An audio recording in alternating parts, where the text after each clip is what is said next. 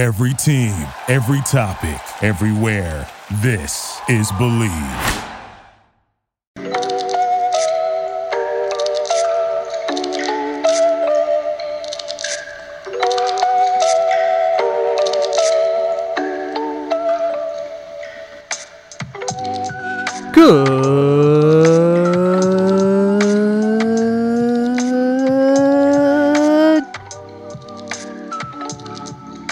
Good evening, good afternoon, or good night. However, and whenever it is you may be listening, thank you for stopping into another fantabulous episode of the Take It Easy podcast. Happy Monday, everybody. It is so great to be back with you here today. And for the second week in a row, we are testing out a new little bit here that I am loving. Or at least I loved doing it last week, so we want to try it out again and maybe make this a recurring episode on Mondays to go along with our soon to be NFL previews because, ladies and gentlemen, it's NFL kickoff week. We're three days away from the start of the NFL season, and I am ready. so pumped right now. Um, so we're going to see if memes of the weekend works out. This is our new segment. If you want to laugh at Nebraska and the New York Mets, you can check that out on last week's podcast and the topics we won't get to on today's show like laughing at the University of Miami or laughing at the Clemson Tigers for putting up 3 points and shout out to our boys over at the Slump Buster. Follow them on YouTube by the way. I uh, do some recurring content over there. Um, for the stat that the last name of the Clemson quarterback DJ Uiagalelei has more syllables than Clemson scored points in that game. I could also take it one step further and say that there were more syllables than offensive points scored in that game. There are six syllables in Uiagalelei, three offensive points scored for Clemson, six total offensive points scored in the game, which is my second favorite stat of the weekend, only behind the fact that Washington paid $675,000 for the University of Montana to beat them and derail their program. We will actually have more on that coming up later on on the memes of the weekend. So, we're going to laugh at a bunch of different teams here and stories from the weekend and hopefully just have some entertainment here because what's the point of talking serious stuff right now? Actually, there is one thing I do want to talk about seriously that'll come up here as we laugh at just the ridiculousness of the event. And you know what? Let's start right there now that I think about it.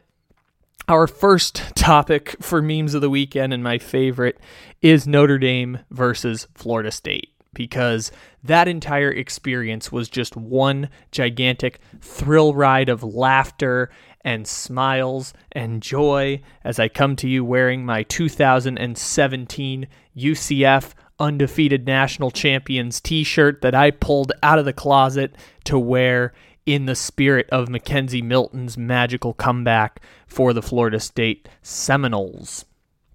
Which this story is going to require a lot of explanation because, like Bishop Sycamore last week, this was just the unbelievable how is this, how is any of this happening in the sequence that it's happening type of game that went down on Sunday night between Notre Dame and Florida State, which I didn't think would be that interesting. And lo and behold, it was like the most interesting college football game in like 24 hours because the Penn State Wisconsin game was super interesting and then Alabama Miami was funny and then Georgia and Clemson was a gigantic game, but still it was probably the most fun I've had watching college football since maybe the playoff last year. I know all three games were blowouts, but I think probably since either the playoff or that double overtime Notre Dame win over Clemson. So Notre Dame is the number nine ranked team in the country. You guys know Notre Dame, famous for being an above average college football program, team that has a giant national fan base of old people and people who tribalistically pass down that fandom to their children and grandchildren. Notre Dame, of course, plays a national TV schedule on NBC and gets to be independent because it sticks with the tradition of Notre Dame football, which has won, I believe, what was it, 11 national championships, nine of them before 1970. So they can hold on to that. They also have Rudy. You guys know Notre Dame. So Notre Dame last year was the number three team in the country. And after 277 games of Ian Book starting at quarterback for Notre Dame, they had a like retooling phase at Notre Dame. They lose Liam Eichenberg to the draft. They lose their starting tight end to the draft. They've lost some running backs over the past couple years, including Josh Adams, who I think is now on the Jets, but also is a good who he play for name to save for next year. So Notre Dame ends up playing Florida State. And Florida State has just been a perpetual laughing stock across the last half decade. And they're ironically like they're the one team where you can point to a moment, a singular moment where it all fell apart for Florida State football. And that begins with 2016. Jimbo Fisher is about to leave the program to go coach at Texas A&M. And so Florida State is playing as the number 3 team in the country against a number 11 ranked Louisville team. And this Louisville team, this is again, this 2016 Florida State team is coming off of a game earlier in the season where their quarterback got hurt and they ended up finishing the season. So their quarterback gets hurt in a game where they just get pummeled pummeled by Alabama a year ago. And so they're kind of transitioning. They're like a 10 win team, but they're usually second in the country. They were ranked number two at the time, playing number 11 Louisville. It was a college game day game, it was early in the season. And in that game, I remember walking outside to go play football in the morning. I was probably in the 10th grade, I want to say, 9th or 10th grade, 2016 graduated in 2019, so this would have been 10th grade. I'm in the 10th grade. I've just watched College Game Day. It's the only time that the 9 o'clock game was also the primetime game because Kirk Herbstreit had to ride in a in a golf cart to go from the game day set up to the booth to call the game. It was a fun experience to watch on TV. And I came back in from playing outside about 40 minutes later and it was 21 nothing Louisville. Louisville would go on to win that game 63 to 20 and it was the coming out party for Lamar Jackson. And that was the year Lamar Jackson would win the Heisman. He was again Louisville wasn't that highly ranked. They get up at one point to number five in the country or number four in the country and lose on a last second play to Clemson and Deshaun Watson, which would precede a lot of what we're seeing in the NFL now between Watson and Lamar Jackson. But that was the coming out party, and that was the unofficial, official end of Florida State football dominance. They had won a championship in 2013. They'd played in the Orange Bowl just after that, and that was the end of Florida State football. Was that game where they just got pummeled by Louisville while ranked number two in the country. They fell out of the top 10. They would not get back to being ranked in the top 10 ever again after that game. After that loss, Florida State has never been back to the top 10 in all of college football. They would actually play in the Peach Bowl that year and lose, and then they would uh, play in the Orange Bowl, win that, and then they would fall apart Jimbo would leave to go coach Texas A&M. They transition to Willie Taggart, who gets fired after one of the worst stretches of Florida State football of all time. Period. Like you, you can go back to like 1970s was the last time Florida State was that bad at football. And so Willie Taggart gets fired, basically ran out of town and told never to come back at Florida State. They hired this guy named Mike Norvell to try and turn around a team that's basically worse than Syracuse now. And they've had back to back losing seasons. Mike Norvell comes in, and in his first month, well, actually, his first six months on the job at Florida State, he ends up having a controversy because he tells players that he is going to back them up 100% in the Black Lives Matter protest, which then has senior leadership call him out for going back on his word and being just generally dishonest with the older players and trying to move them slowly out the door. And so it looks like everything's about to fall apart. People are talking about whether Norvell will get fired before he even gets to coach a game. And then comes out, puts up a stinker of a season, three and six. Seniors start transferring. They are terrible. They are unranked. They are finished 13th out of 15 among ACC teams. So they are just putrid. But they have this really cool story, and we find out two really cool stories because there's an offensive lineman who transferred from Notre Dame to Florida State who uh, befriended a kid with a rare disease. They wouldn't say what the rare disease was on the broadcast, but to get him to come to the game between Notre Dame and Florida State, they raised $51,000 and counting now because the story's going viral. And uh, if you look up Mike Golic Jr. on Twitter, you can find the link if anyone wanted to donate to this cause of helping medical bills for a rare disease and kid who permanently in a wheelchair and requires a tube for breathing and things of those sorts. So uh, it's a good cause to donate to. They raised $51,000 before the game started. Now that it's a national story, I assume that number is going to skyrocket.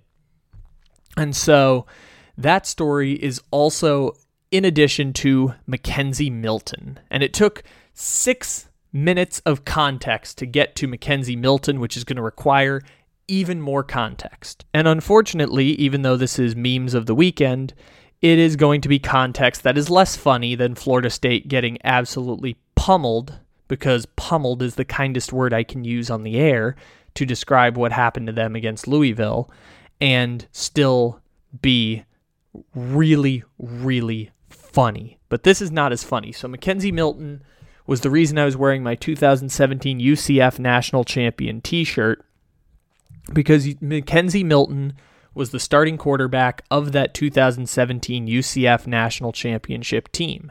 He won 23 straight starts as quarterback and suffered the most gruesome injury ever on a football field or I would say on a national stage of athletic competition. Like worse than Alex Smith, worse than Joe Theismann, worse than Bo Jackson. He had a ruptured artery double compound fracture and dislocation of his leg bones and tore up every ligament in his knee. If UCF had been playing at Eastern Carolina instead of at Orlando during the week that he got injured, there was a good chance that they would have had to amputate his leg on the way to the hospital because it had just been so mangled.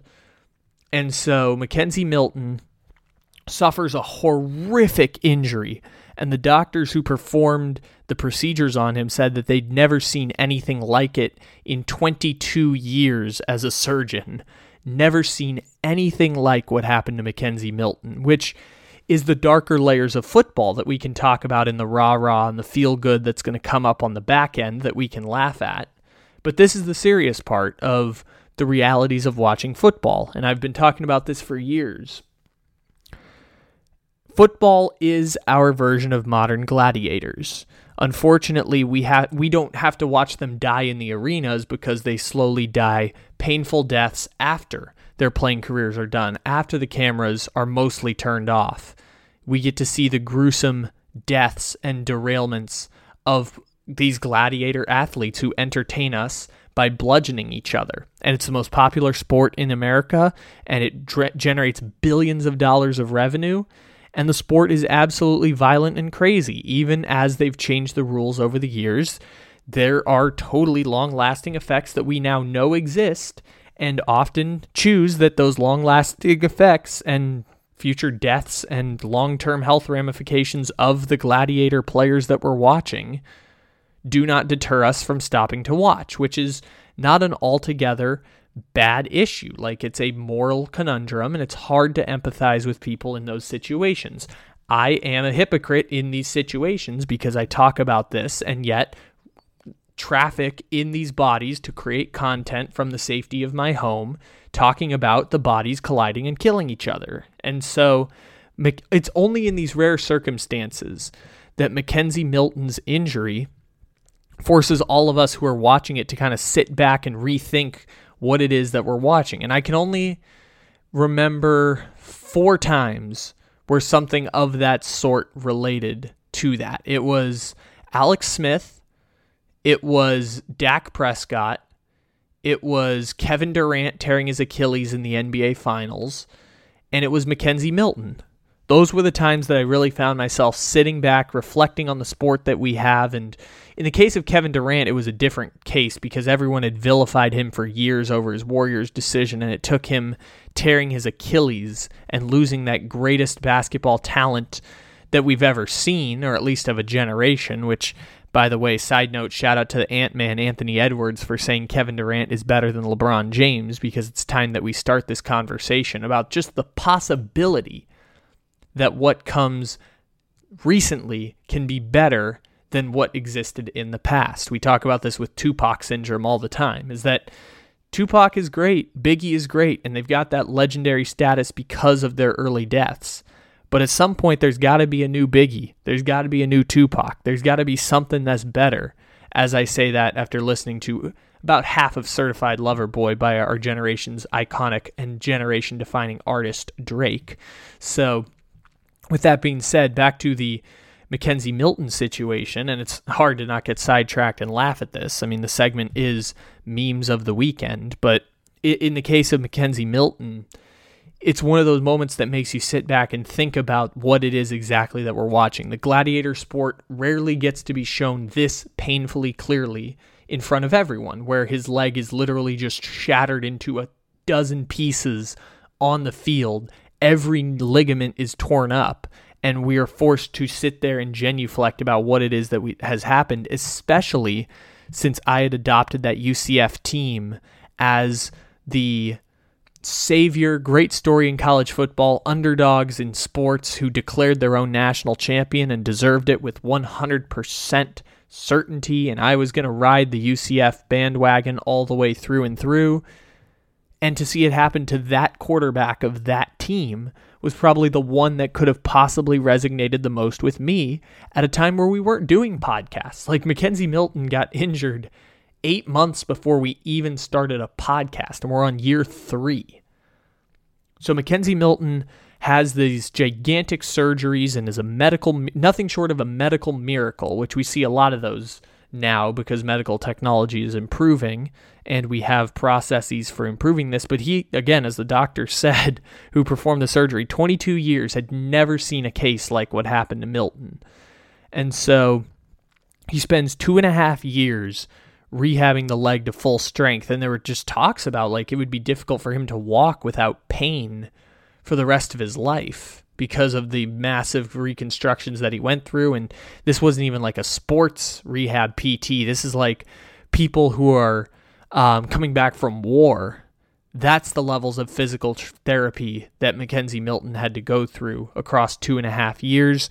Still had one year of eligibility, and he transferred to Florida State to compete for the starting job with the Seminoles under new coach Mike Norvell. And he ends up being the backup to start the season. Tonight is the first game. Notre Dame is up 38 to 20, rolling through the game, but I just kept watching just because of the slim possibility that Florida State could make a comeback. And lo and behold, Florida State scores a touchdown, gets a two point conversion with not McKenzie Milton, this is quarterback Jake, uh, sorry, not Jake, uh, Jordan Travis coming in for Florida State. Or he's the starter for Florida State, and through three interceptions, and Notre Dame was whooping up on him, but they start making this slow comeback, and then with just over eight minutes left to go, Travis's headgear gets knocked off. I don't know why I said headgear. It's a helmet, but on the broadcast, Joe Tessitore called it headgear getting knocked off. And so in comes McKenzie Milton. And it's a major round of applause. And the fact he's playing made everyone feel like what happened when Alex Smith came back for the first time. And then Alex Smith got backpacked by Aaron Donald on a sack, and we were all worried that his leg was going to get snapped. And then Alex Smith proceeded to play 10 weeks of the worst football I've ever seen from a starting quarterback. And I'm sorry, it's a great story. It was 10 weeks of the worst football I've ever seen played by a quarterback.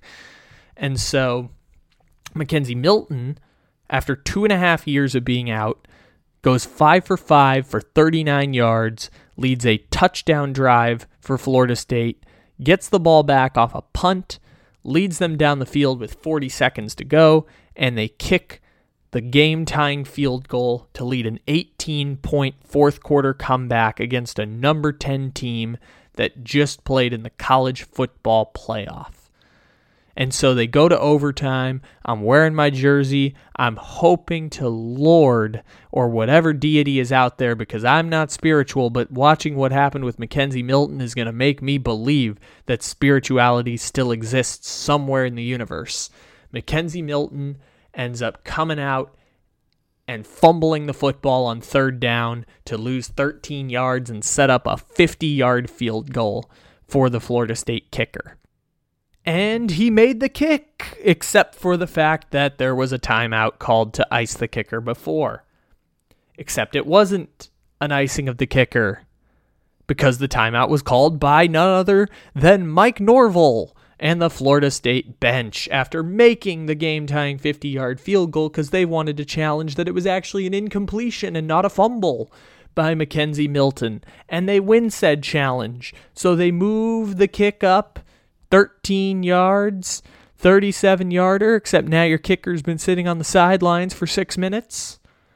Comes back out, 37 yard kick after just making the 50 yarder. Shank it to the left. Iced your own kicker. Notre Dame gets the ball in the second half of overtime, has a 41 yard field goal, and in the back of your mind, you're thinking, powers of McKenzie Milton and whatever Disney movie they're going to make after that story, even though it's really a story of heartache and the realities of football that we choose to ignore. Somehow they're going to pull it out. Somehow Florida State is not going to Florida State this thing up. Somehow we're just going to have an amazing story of an amazing comeback and an amazing spirit of a young man leading his team back from the brink and Notre Dame made the kick. And not even the magical powers of McKenzie Milton could stop Florida State from being an absolute meme. And they get to be the number one meme of the weekend. On a weekend where their state counterparts, Miami, got absolutely pummeled by Alabama, pulled out the turnover chain down 27 0, and had to put it back after a call was overturned and never got to use the turnover chain the rest of the game. On a weekend where, as I've mentioned eight times in the previous 24 hours, Washington football, not the, the NFL one, the one up in the Pacific Northwest, paid $675,000 for the University of Montana to derail their entire program. And on a weekend where Clemson scored three points and on a weekend where, in the exact same freaking game, Notre Dame blew an 18 point fourth quarter lead to those terrible Florida State Seminoles, somehow Florida State gets to be the ultimate meme of the weekend because no amount of feel good and McKenzie Milton magic could stop Florida State from being Florida State.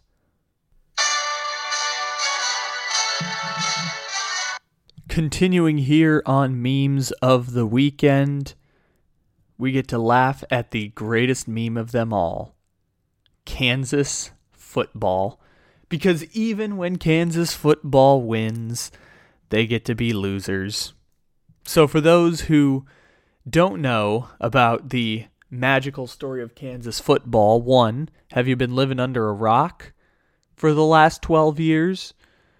Two, you must not be a uh, gigantic fan of this podcast because if you've listened to Take It Easy, we have done, I want to say, four to five full podcasts just about Kansas football. Because Kansas football in 2008, or I'm sorry, 2007, won the Orange Bowl with Mark Mangino, who there's an amazing photo out on the internet of him being rounder than the Orange Bowl mascot. It's actually the uh, the profile picture for the Le Batard show of Mark Mangino being fatter than the Orange Bowl mascot. And Mark Mangino won an Orange Bowl at Kansas and then 2 years later started the season 5 and 0 and was fired because of being cruel to his players they would go on to lose the final seven games of 2009, go 1 and 7 in the conference in 2010, finish last place in their division. 2011, 2 and 10, 0 and 9 in the division, 10th out of 10. 2012, 10th out of 10. 2013, 10th out of 10, although they would go 1 and 8 in conference play. 2014, 1 and 8, ninth place out of 10 because they were ahead of the winless o- Iowa State team. 2015, they'd go 0 12, 0 9 in the conference, 10th place. 2016, 1 8, 10th place. 2017, 0 9, 10th place. 2018, 1 8, 10th place. Les Miles takes over, 1 8, 10th place. 2020, 0 8, 10th place. They would finish the season 0 and 9. And so coming into this season, Kansas football, which has been the worst thing in all of sports, you could take basketball, baseball, hockey, soccer, whatever it is. Kansas football is the worst thing in sports. So Kansas has not won a game since October of 2019. Almost 2 years ago. Their worst or their best game last year technically was against Texas Tech where they would only lose by 3 points their next worst margin of defeat was 21 points against West Virginia. So they were terrible last year, just absolutely putrid. They played at home against Coastal Carolina, lost by three touchdowns, lost some games by 40, and Les Miles would get fired late la- late into the offseason last year because of some uh, creepy sexual harassment situ the going down with what happened at LSU, which was basically the program selling their soul and looking the other way around sexual assault in order to win football games. And so Les Miles ends up getting fired and Kansas has to hire a new football coach whose name I do not know. Uh, and probably this person just didn't have any other options uh, because this is football hell to try and turn around Kansas football. The guy's name is Lance Leipold, who was the coach at Buffalo, apparently. Um, that is really unfortunate for Lance Leipold. But uh, Kansas has a new football coach. And so Kansas plays their first game against South Dakota, a team who last year went 1 and 3 in the Missouri Valley Football Conference. So not only do we have an FCS team, which is basically like Division 1B in college football, we have an average team in Division 1B. They're like 5 and 7 in their last full season and they went 1 and 3 last year. So this is an average team in the FCS. And by the way, Kansas football doesn't draw large attendances. Their stadium is actually quite small relative. Uh, no, you're going to lose games a lot. And uh, Kansas football holds roughly about what an FCS stadium would hold. Kansas football holds 50,000, but Kansas doesn't really fill that stadium very much. During the last full season that Kansas played, their home games drew such numbers as, I mean, at least for in, in a pre COVID world, their home games drew such numbers as 31,000, 34,000 against Oklahoma. Uh, by the way, 31,000 was that last win that they had. Um, they drew 47,000 and for their home finale they drew 22,000 fans in a 61 to 6 defeat against Baylor.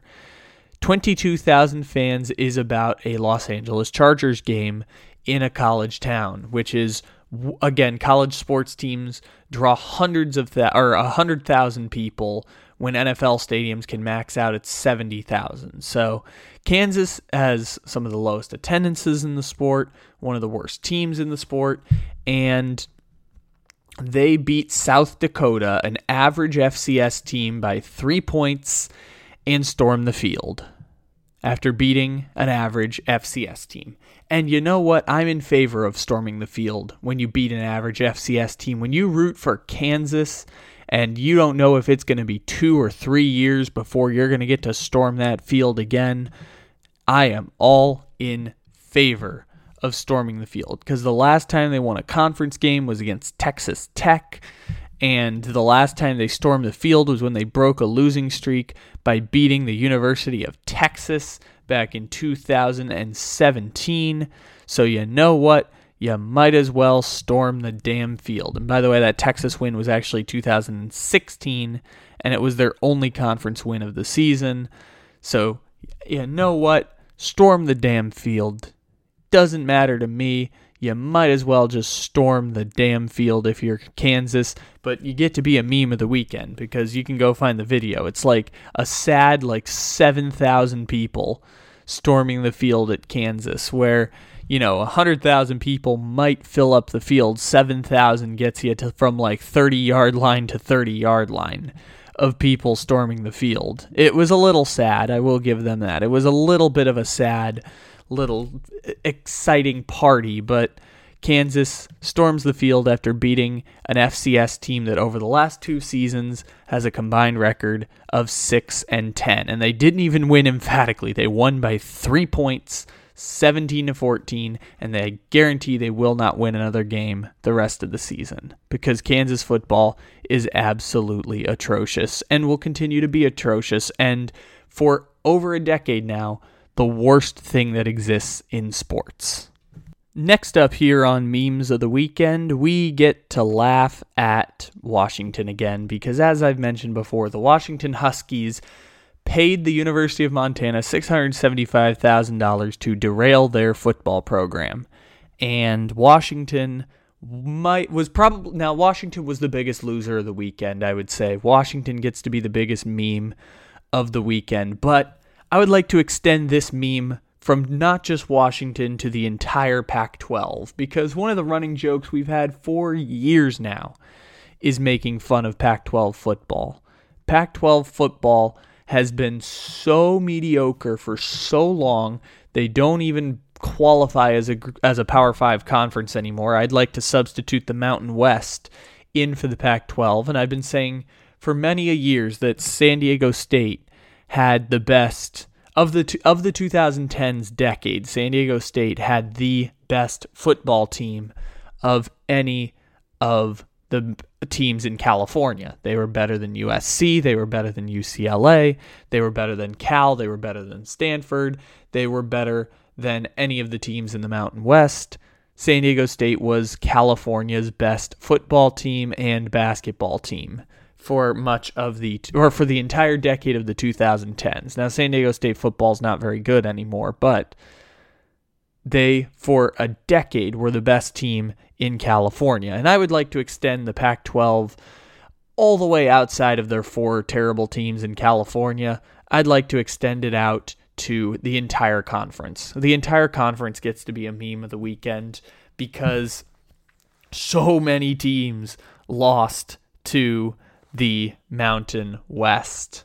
Not just Washington losing to the Big Sky, which I guess we could get the Big Sky involved in trying to take down the Mountain West. is a great or the uh, the Pac-12 is a great weekend for the Big Sky. By the way, Big Sky, UC Davis beat up on Tulsa. This is, of course, we had Montana pulling off the victory. It was a great weekend for the, for the Big Sky Conference.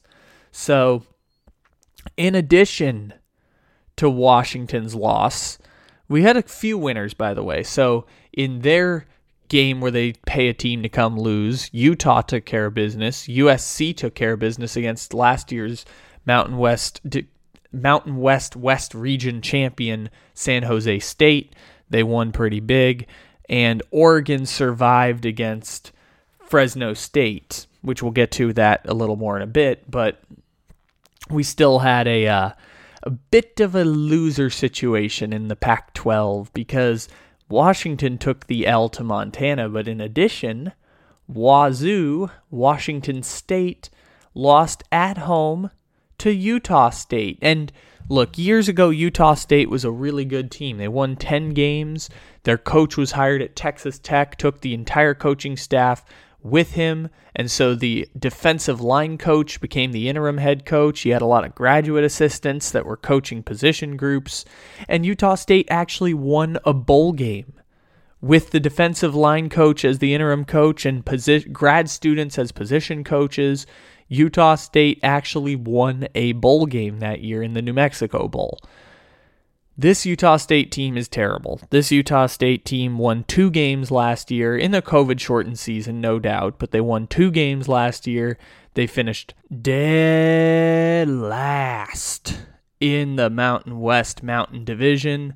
And this year they opened their season against Wazzu, small little measuring stick game, and they won 26 to 23. Nick Rolovich is in his second year at Washington State, replacing Mike Leach, and it's not going great for Mr. Rolovich. Last year, he was someone who basically viewed the uh, college football players uniting mo- the We Are United movement as like an attempt to unionize, basically, and take away some of the power. And so he was not having it last year.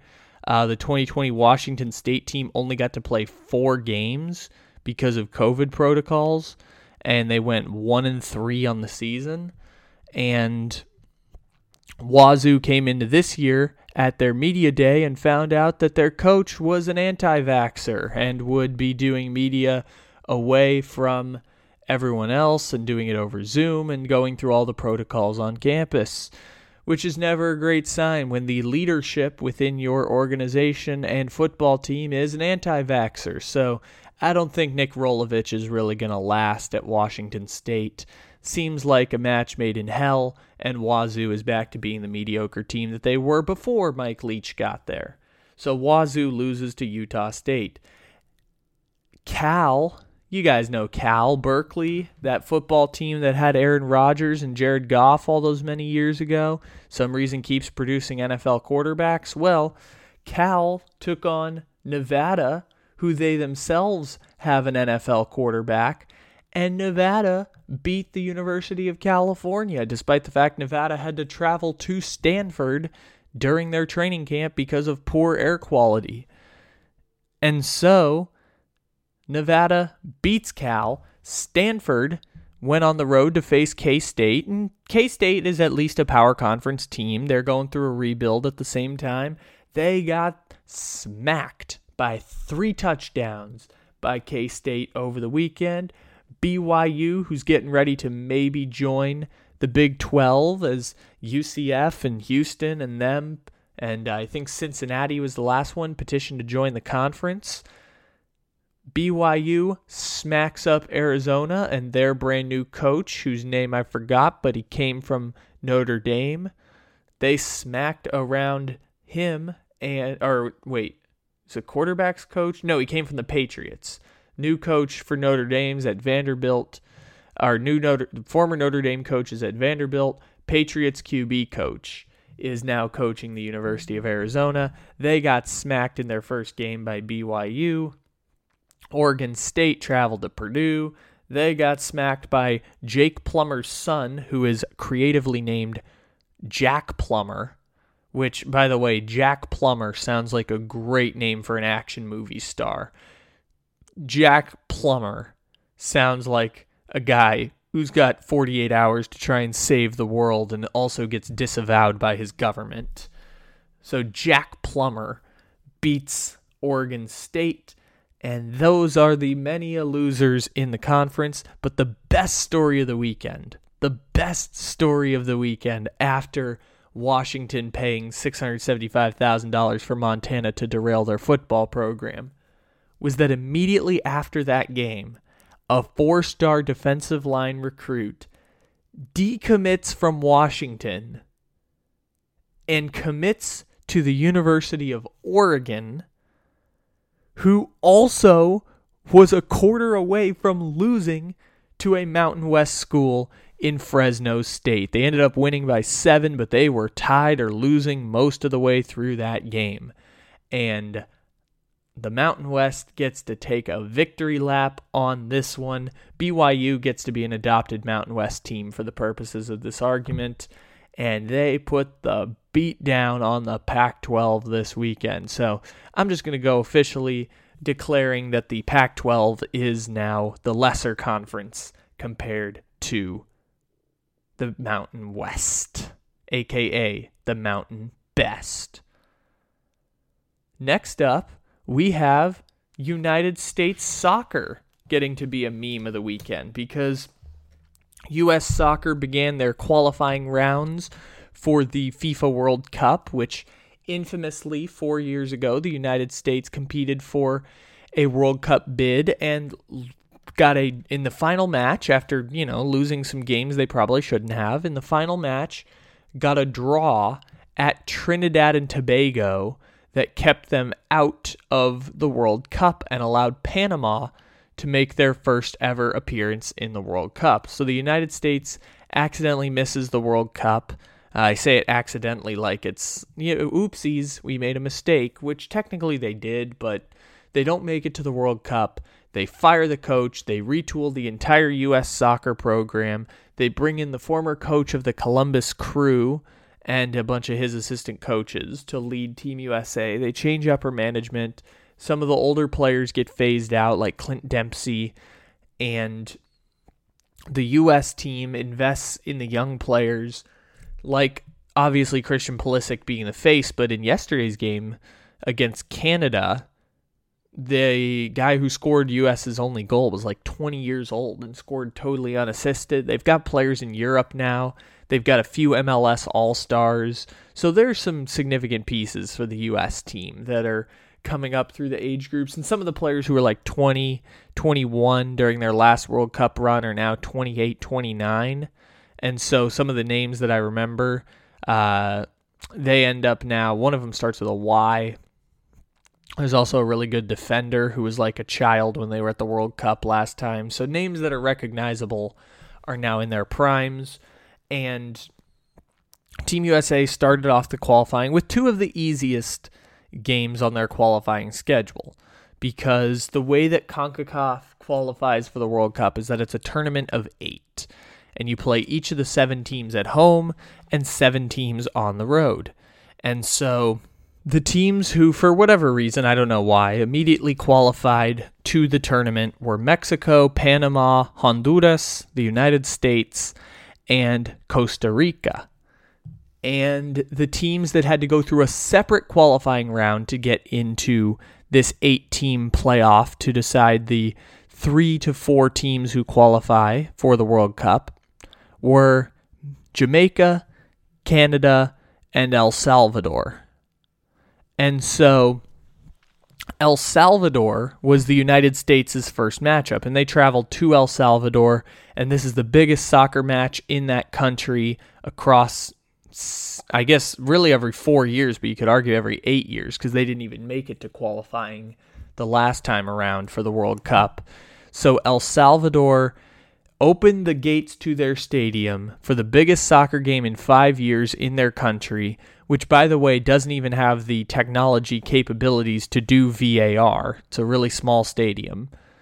They opened the gates to that arena eight and a half hours early, selling beer, selling everything, and potentially setting off fireworks. And it was madness because it's a massive moneymaker and it's the biggest soccer game in the country. The United States came in and they got a draw against El Salvador, a country in El Salvador that had to qualify for this tournament in a separate tournament. And by the way, a country that has the size, the uh, has a population the size of the state of Maryland, which is funny to think about when we consider the United States getting a draw against them. So then the United States comes back home. They're playing against Canada. And yes, Canada has a lot of people, but similarly to the United States, soccer is lower on the totem pole of sports in Canada. Canada was not one of the five elite North American teams that qualified, and if you could call it elite, because Honduras got to uh, automatic qualifiers, but Canada hasn't made the World Cup since 1986. And looking at the standings, it would be shocking if they made it again, even though they're expanding the World Cup in 2026 to make sure that Canada, the United States, China, and India get into the World Cup. So all of a sudden, Canada, who, as I mentioned, hasn't been to the World Cup in four decades now, gets a one to one draw against the same United States team that had a draw against Honduras. So now the United States is tied for third in a tur- early in a tournament. Like again, we're only one seventh of the way through. We won't know until March what happens but they got two draws against the easiest matchups, one of which came at their home country in Nashville. And as they were leaving the pitch, they got booed off the field. They were booed, I say, booed off the field. And the Nashville people were not having it as the United States gets two draws against Canada, and El Salvador, who also got a draw against Honduras, which creates a four way tie in the United States versus Canada slash Honduras slash El Salvador duel for the final two spots into the World Cup, which, by the way, we're only two games out of 14 through, but you get to be a meme of the weekend for drawing against El Salvador and Canada two of the worst teams in the qualifying tournament. This is after the U.S. just won the CONCACAF Gold Cup and after the United States won another international tournament in Central America with their second string players, which I guess is something you would kind of expect given that the United States and Mexico are far and away the best teams in CONCACAF.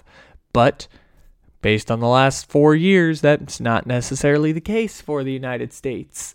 So the United States five and a half year plan to set everything up for the 2026 World Cup where they could maybe compete at home and make it to the quarterfinals or semifinals or something of that sort is underway and it's not looking too great so far. So you just get to be a meme of the weekend for drawing against El Salvador and having it be nil nil as well and having a draw against Canada and making me watch that game while Notre Dame was scoring a bunch of points against Florida State.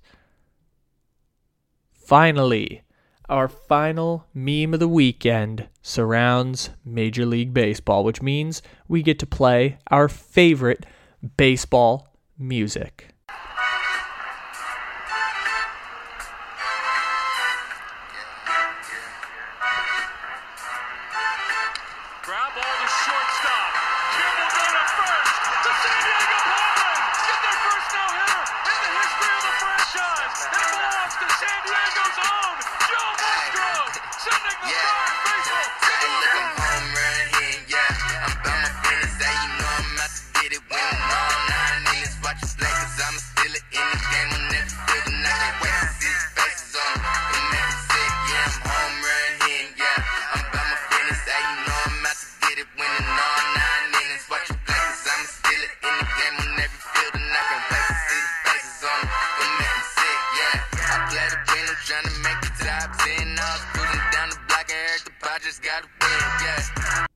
So, the Dodgers.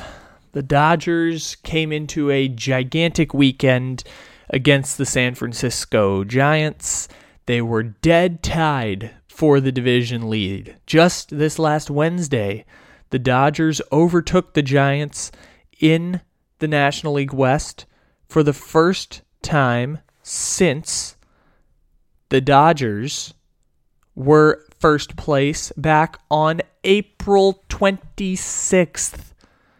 That's how long it had been since the Dodgers had caught up to the Giants, who haven't made any sense all year because I assumed that the Dodgers would be better than the Giants because the Dodgers are the best team in baseball, and the Giants were a team that two years ago won 73 games and basically ran back with the exact same roster this year. But for some magical reason, the Giants just can't lose. So the Dodgers come into this weekend with a chance to, even if they don't sweep, take two out of three from the Giants and walk away with first place in the division as they go on to take on easy matchups like the Colorado Rockies and kind of the San Diego Padres. But the Padres won two out of three against the Houston Astros this weekend. So you can take that and shove it up yours because we are back in the National League wild card picture.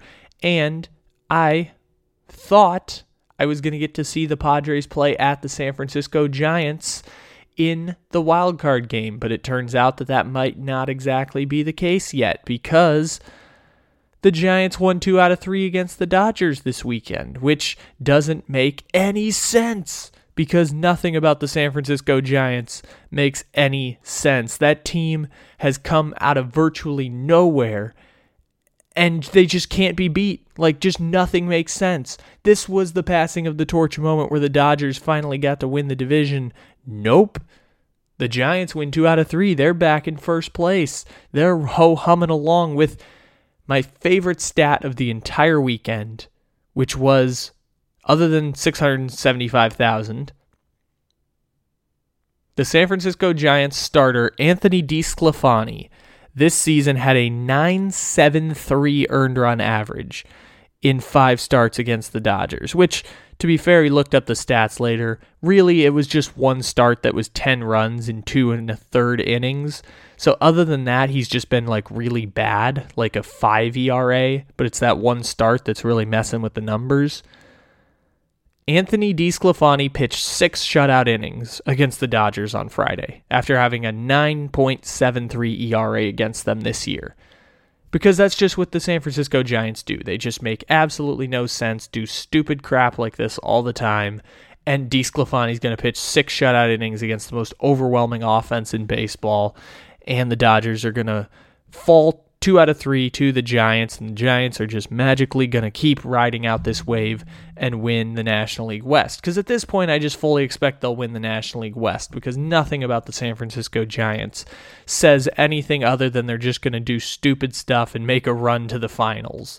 Or, I'm sorry, the World Series. Because that's basically where I stand with the Giants. It's just they're going to keep doing stupid stuff all the way until they make the World Series and nothing about it is going to make any sense in the world because that team is made up of Brandon Crawford and Buster Posey and Brandon Belt and Evan Longoria and all these dudes who I've been watching for the last five years tank, literally tank for the number two pick for the San Francisco Giants and now you add in Donovan Solano and a bunch of mediocre pitchers like Johnny Cueto, who's been terrible the last three years. All of a sudden, he's got a career revitalization. You've got Anthony DeSclafani, you've got Kevin Gausman, and you've got Alex Wood, and all of a sudden, those four mediocre ass names are the best pitching staff in baseball, and it doesn't make any sense. And now they've traded for Kris Bryant. Kris Bryant's going to sign a long extension with the Giants and it now brings a team that's better than the Padres, and it just makes me sad. It makes me confused. It's as if everything I know about baseball is just not existent. The Giants are the exception that breaks every single rule that exists in the sport. And there's still hope that they might not win the division which would technically be good for the Dodgers, but at this point, all I'm rooting for is can I go to a wild card game in San Francisco? That's basically my entire mindset of fandom in baseball at this point. And so the Dodgers get to be a meme of the weekend. And I always love the Dodgers getting to be a meme of the weekend, even if it comes at the expense of the Padres. But doesn't matter because the Padres won two out of three against the Astros, and they're back in first place. Or fifth place, the, f- the final wild card spot. They're ahead of the Reds. Ladies and gentlemen, thank you for stopping into the Take It Easy podcast, and we'll be back again tomorrow. But as is tradition here on the Take It Easy podcast, when we have some conversation and good things happen to the San Francisco Giants, we got to play their wonderful theme song that I love almost as much as the Miami Dolphins theme song, also from the 1970s. I think those two are one and two, or 1A, 1B, on best 70s anthem songs for sports franchises. Dolphins get to be number one, Giants get to be number two, and a slight third place is probably the T Pain remake of the Miami Dolphins fight song, which eventually we'll play at some point here on the podcast. But in the meantime, you can just Google T Pain Miami Dolphins song remake. Uh, take it easy, everybody. We'll talk to you again tomorrow.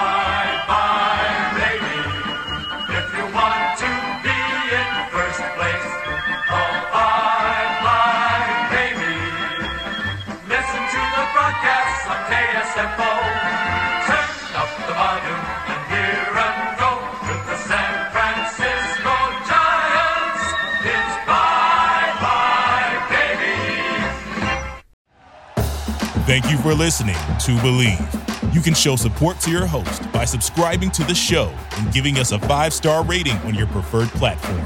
Check us out at Bleav.com and search for B L E A V on YouTube.